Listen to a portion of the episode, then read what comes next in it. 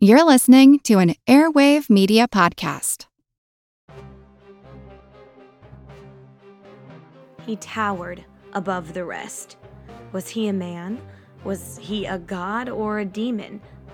No one could be sure, but what they did know is that he had the strength of ten men and the heart of a warrior.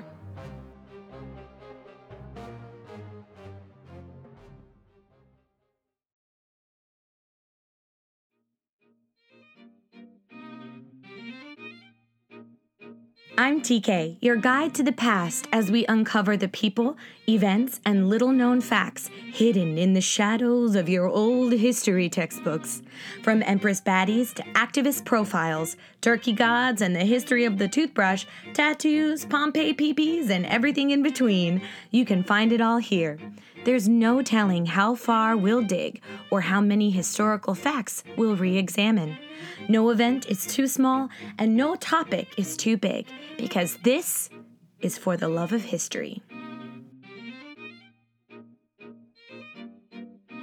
Hello, hello, hello, my friends. This is TK, your tour guide to the past, and you are listening to For the Love of History podcast, where we talk about world history, women's history, and weird history. We have got a very different episode uh, but also a very familiar episode for today. We are talking about Japanese history. Of course, it's my favorite. I love it. But we're also talking about a man. But it's okay. He's a super cool man. He is allowed to be an episode topic. You're going to love him, I promise. It's going to be great. So, who's excited? I'm excited because we are going to be talking about Yasuke, the Black Samurai. But before we dive into our topic today, I just want to do a little bit of housekeeping stuff that I usually do at the end, but some people don't listen to the end of the podcast, and that's okay. Sometimes I also don't listen to the end of the podcast, but I want to let you know that if you want to help spread the love and grow for the Love of History podcast. Leaving a five star rating and review helps other people find For the Love of History, helps out the weird podcast algorithm. And if you'd like more For the Love of History content and you have $2 a month to spare, you can join Patreon and get lots of extra goodies like letters from Japan, podcast stickers, and much more. Oh, discount code for the merch Oh, that's a great segue. There's also merch for the Love of History podcast merch. The store uh, can be found in the link in my bio on Instagram and Twitter, and also in the show notes of this episode. Okay, we're done. On to the fun stuff. I won't make you wait any longer, so grab the nearest weapon and get your warrior face on, and let's get to it.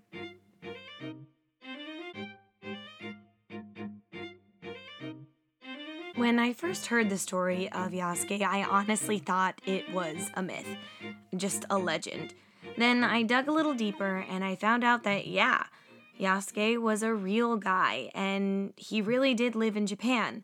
So then I was like, okay, he's real, but he probably didn't do much. It was probably just like all ceremony, right? Wrong. I was so, so wrong. Turns out he was just like BFFs with one of the greatest military leaders in Japanese history, the man who unified half of Japan after 100 years of civil war.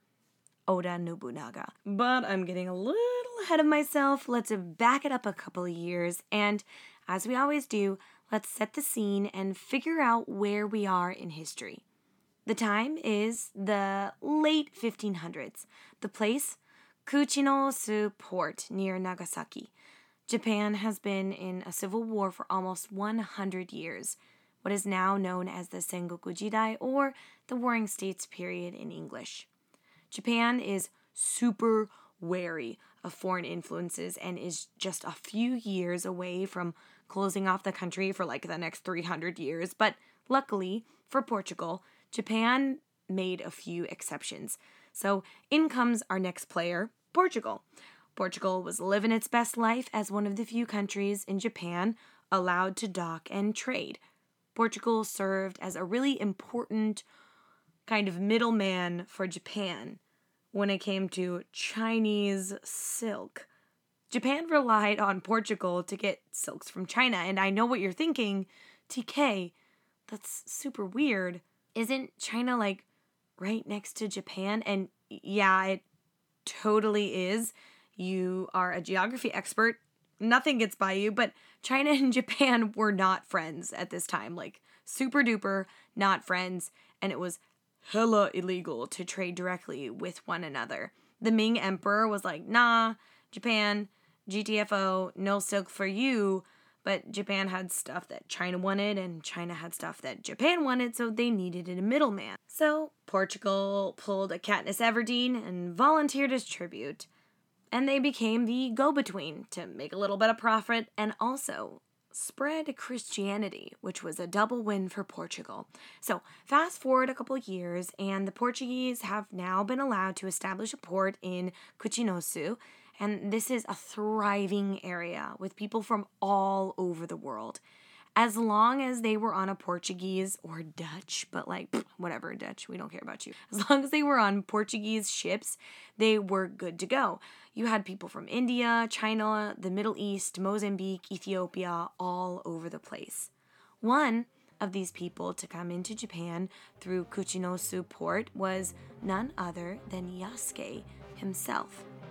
Yasuke would land in Japan in 1579 not knowing the role he would play in the final climax of a war that had been going on for a century.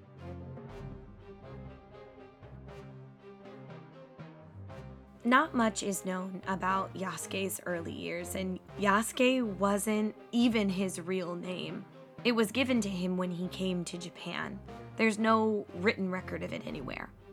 It's believed that he was born around 1555 in Mozambique, and he was most likely taken when he was eight by Portuguese enslavers. He was probably a member of the Makua people, which is a Bantu tribe, but it's not possible to confirm this.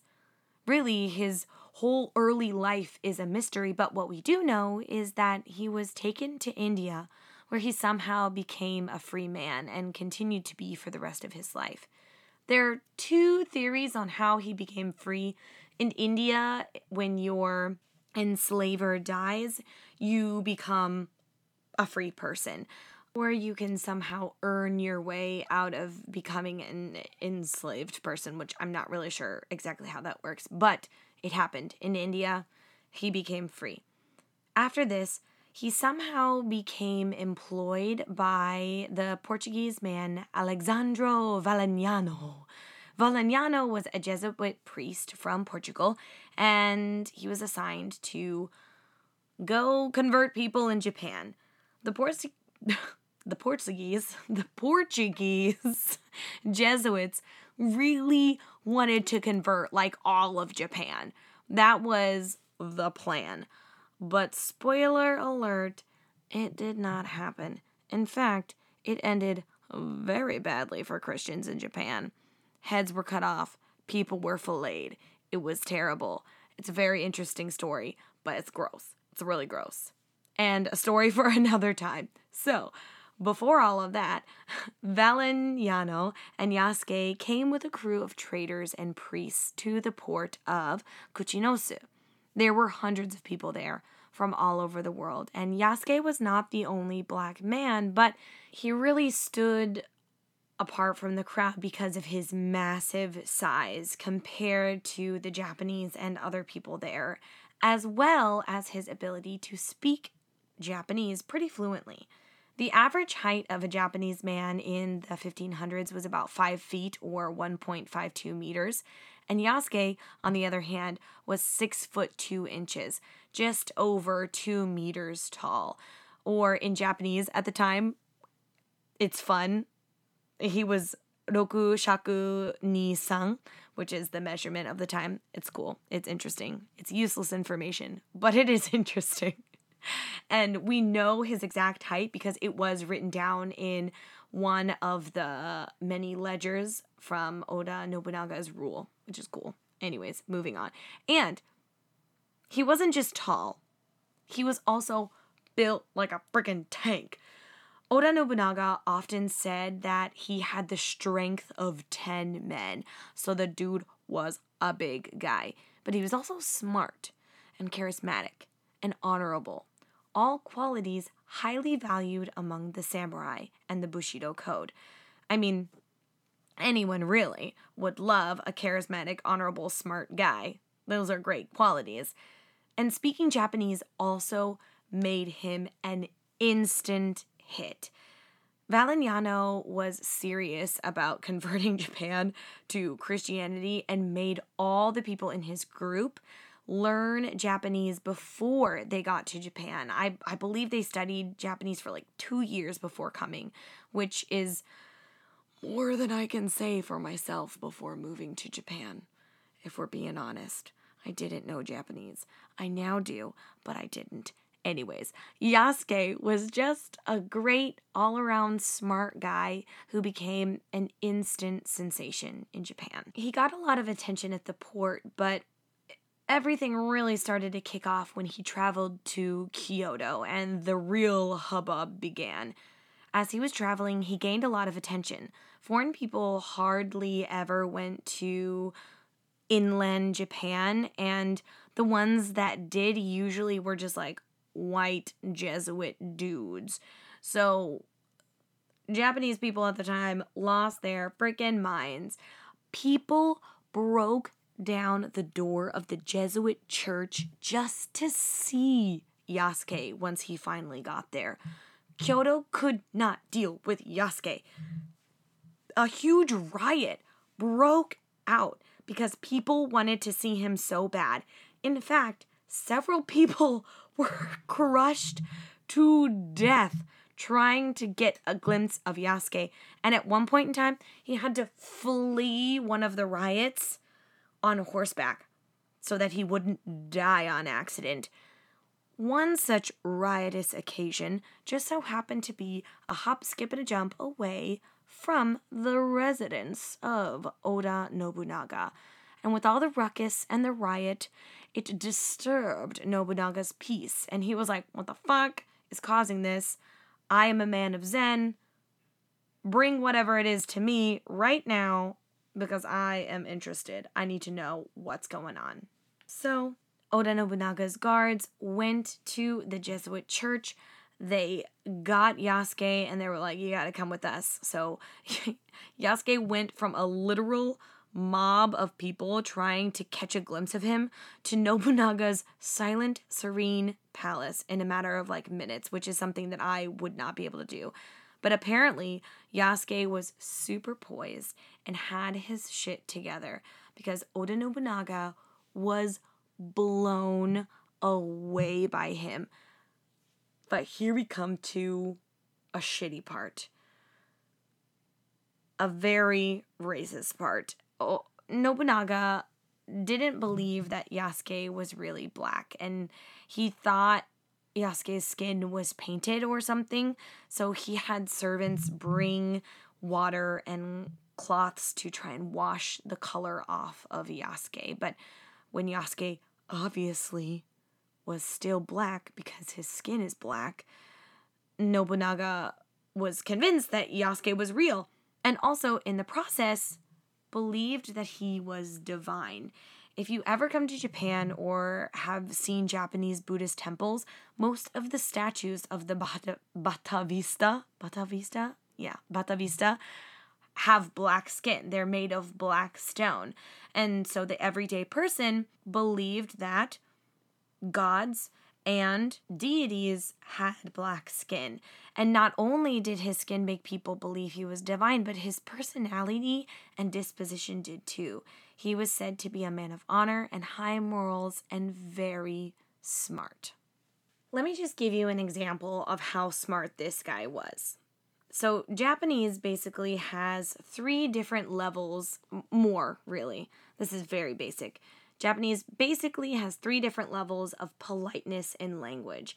And it's not just tone of voice or the way you talk, it is the actual words that change to become more polite. So we're to have a teeny tiny little Japanese lesson right now. So the most casual level of Japanese language is futsuke, which just means regular level.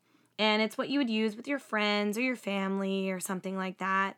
Very easy. So saying something like yoroshiku, which basically means like thank you for taking care of me or thank you for your help or something like that is what you would use with your friends, your family, people that you're really close with. Yoroshiku. Then if you are talking to a coworker or someone that you don't know, you would say yoroshiku onegai shimasu. And the onegai shimasu adds like a little bit of respect to this to the word. but if we're being like real real polite, you're talking to a really like important person, uh your boss, a principal, a, a politician, a movie star, I don't know, important people that you talk to, you would say, Dozo yoroshiku onegai itashimasu. so you go from yoroshiku to dozo yoroshiku onegai itashimasu. It's a whole thing. Words change. I don't understand. That top level is called keigo. It's really hard for me and that is modern Japanese language. However, during the Sengoku Jidai, during the Warring States period, Keigo, this very, very polite language, was like nothing that exists in modern Japanese language. It was so crazy polite and so nuanced and changed depending on the rank of you and the rank of the person you were talking to and what occasion you were meeting that person in.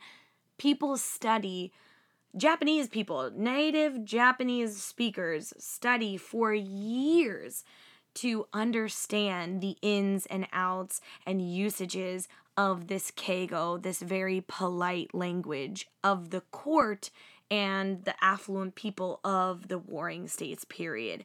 So you have Yasuke coming in as a foreign person, people not expecting him to be able to speak Japanese, let alone being able to speak this very, very, very polite, courtly form of Japanese.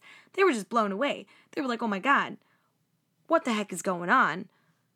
And rightfully so, because that should be hard. So, the leader the military leader of the time, the shogun, Oda Nobunaga, was taken aback by Yasuke. Instant man crush. Bromance. It was a bloomin'. And Oda Nobunaga asked Yasuke to stay at the palace and train to become a samurai. And in the summer of 1581, Oda Nobunaga formally knighted Yasuke he's not a knight, he's samurai'd him. he became an official samurai, basically. Yasuke was given a new name, land, a short katana symbolizing that he was a samurai, a salary, a home, and servants of his own, and was taught the Bushido Code. So, for all intents and purposes, he became a Japanese citizen, and thus became the first foreign samurai in history.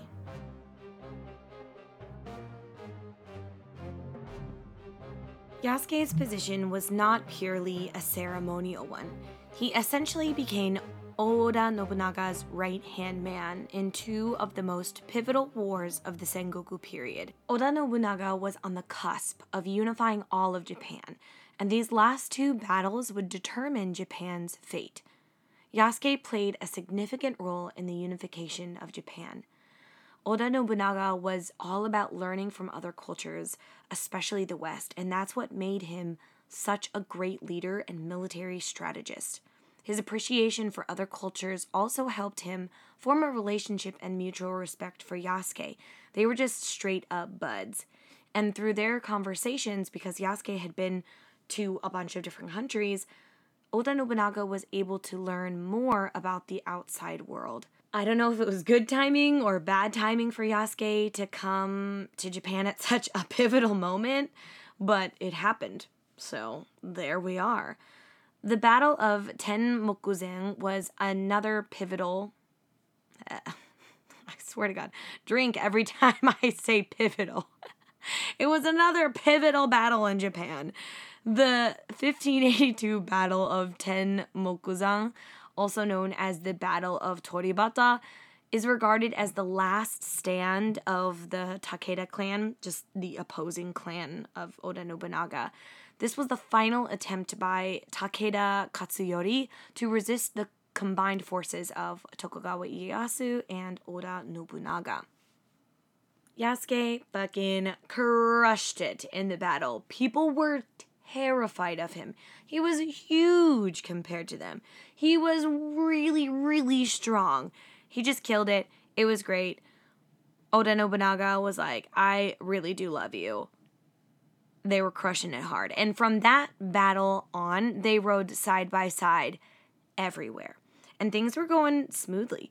Oda and Yasuke were fighting off the last few rebel clans that didn't want to unify and they were just kicking ass. And that was going on until June of 1582 when Oda did some dumb shit. I swear to God.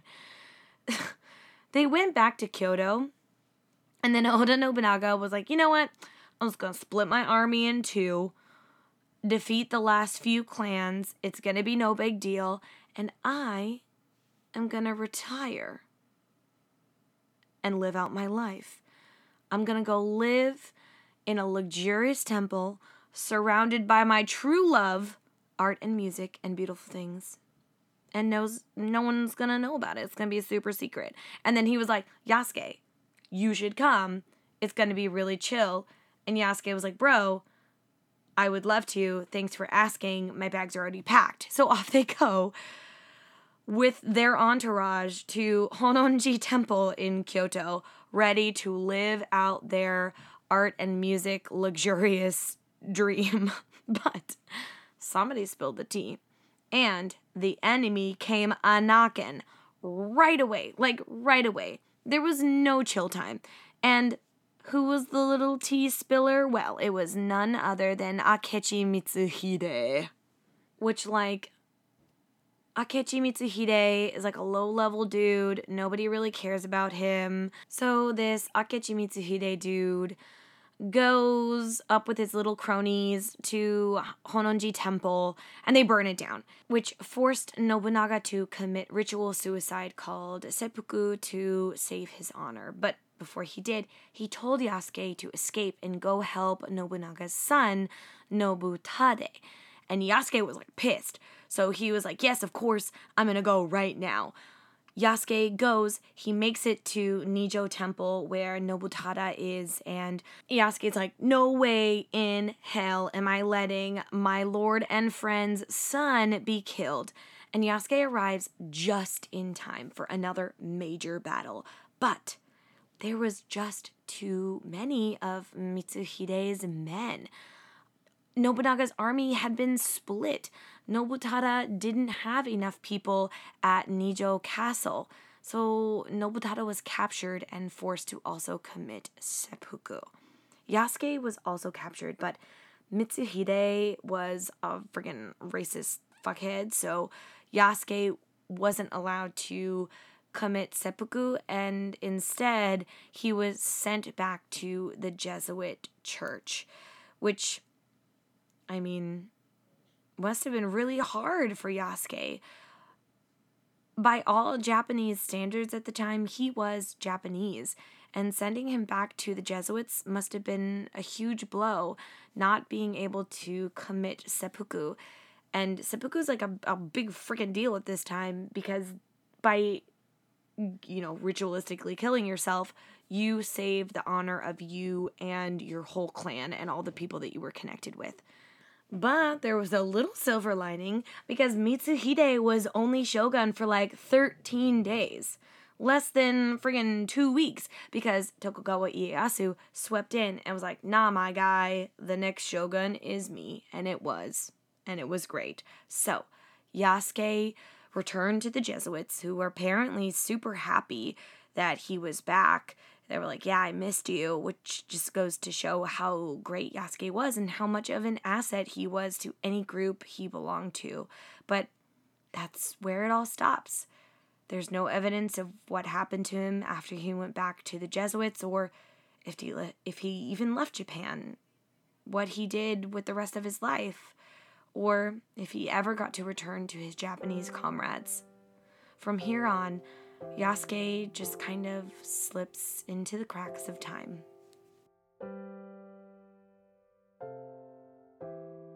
We have come to the final thought, my friend, and you know I never leave you with anything sad or down or too gloomy. And our final thought today is this. Even though we don't really know what happened to Yasuke after he returned to the Jesuit church, we do know that his legacy lives on all throughout Japan and the world. Pop culture, anime, history books, TV shows, movies. The legacy of Yasuke lives on and inspires hundreds of thousands of people. He is a symbol of the acceptance and the cruelty towards diversity in Japan. And I don't normally do recommendations in my podcast, but I have a re- recommendation for you today. It's the book African Samurai by Thomas Lockley. It is one of the most comprehensive accounts of Yasuke's life. It's a historical fiction book, but it is based on the actual historical book that Thomas Lockley wrote in 2016. If you are at all interested in getting into Japanese history, this book is the perfect primer for you you're not only going to learn about a friggin' cool samurai, but you're also going to learn key important historical events throughout Japan as well as the culture and climate of the time. It's really the perfect way to get started on your Japanese history adventure, your little journey. You don't have to know any Japanese history at all to enjoy this book and get hooked on it. And of course, I will leave the links in to the book in the show notes, and I hope you read it and I hope you enjoy it and help the legacy of Yasuke continue on to the next generation. Well, my dear, sweet, lovely friend, that is all I have for you today. Thank you so much for joining me for today's episode, episode 40. What? That's bananas. Didn't even realize it until the end. We're at episode 40. If you did enjoy this episode, do leave a little five star rating uh, and review if you have time. And don't forget to check out Instagram um, for all the pictures of this episode. And once again, thank you, thank you so much for listening. I literally, I wouldn't be here uh, without you. I hope you have a great weekend, a great weekday a great day, night, evening, whatever. I hope you have a good one. Take care of yourself, drink your water, and I will see you on June 25th for episode 41 The Surfing Medicine Women of Hawaii. Bye! Why is there a metronome right now? Oh, okay.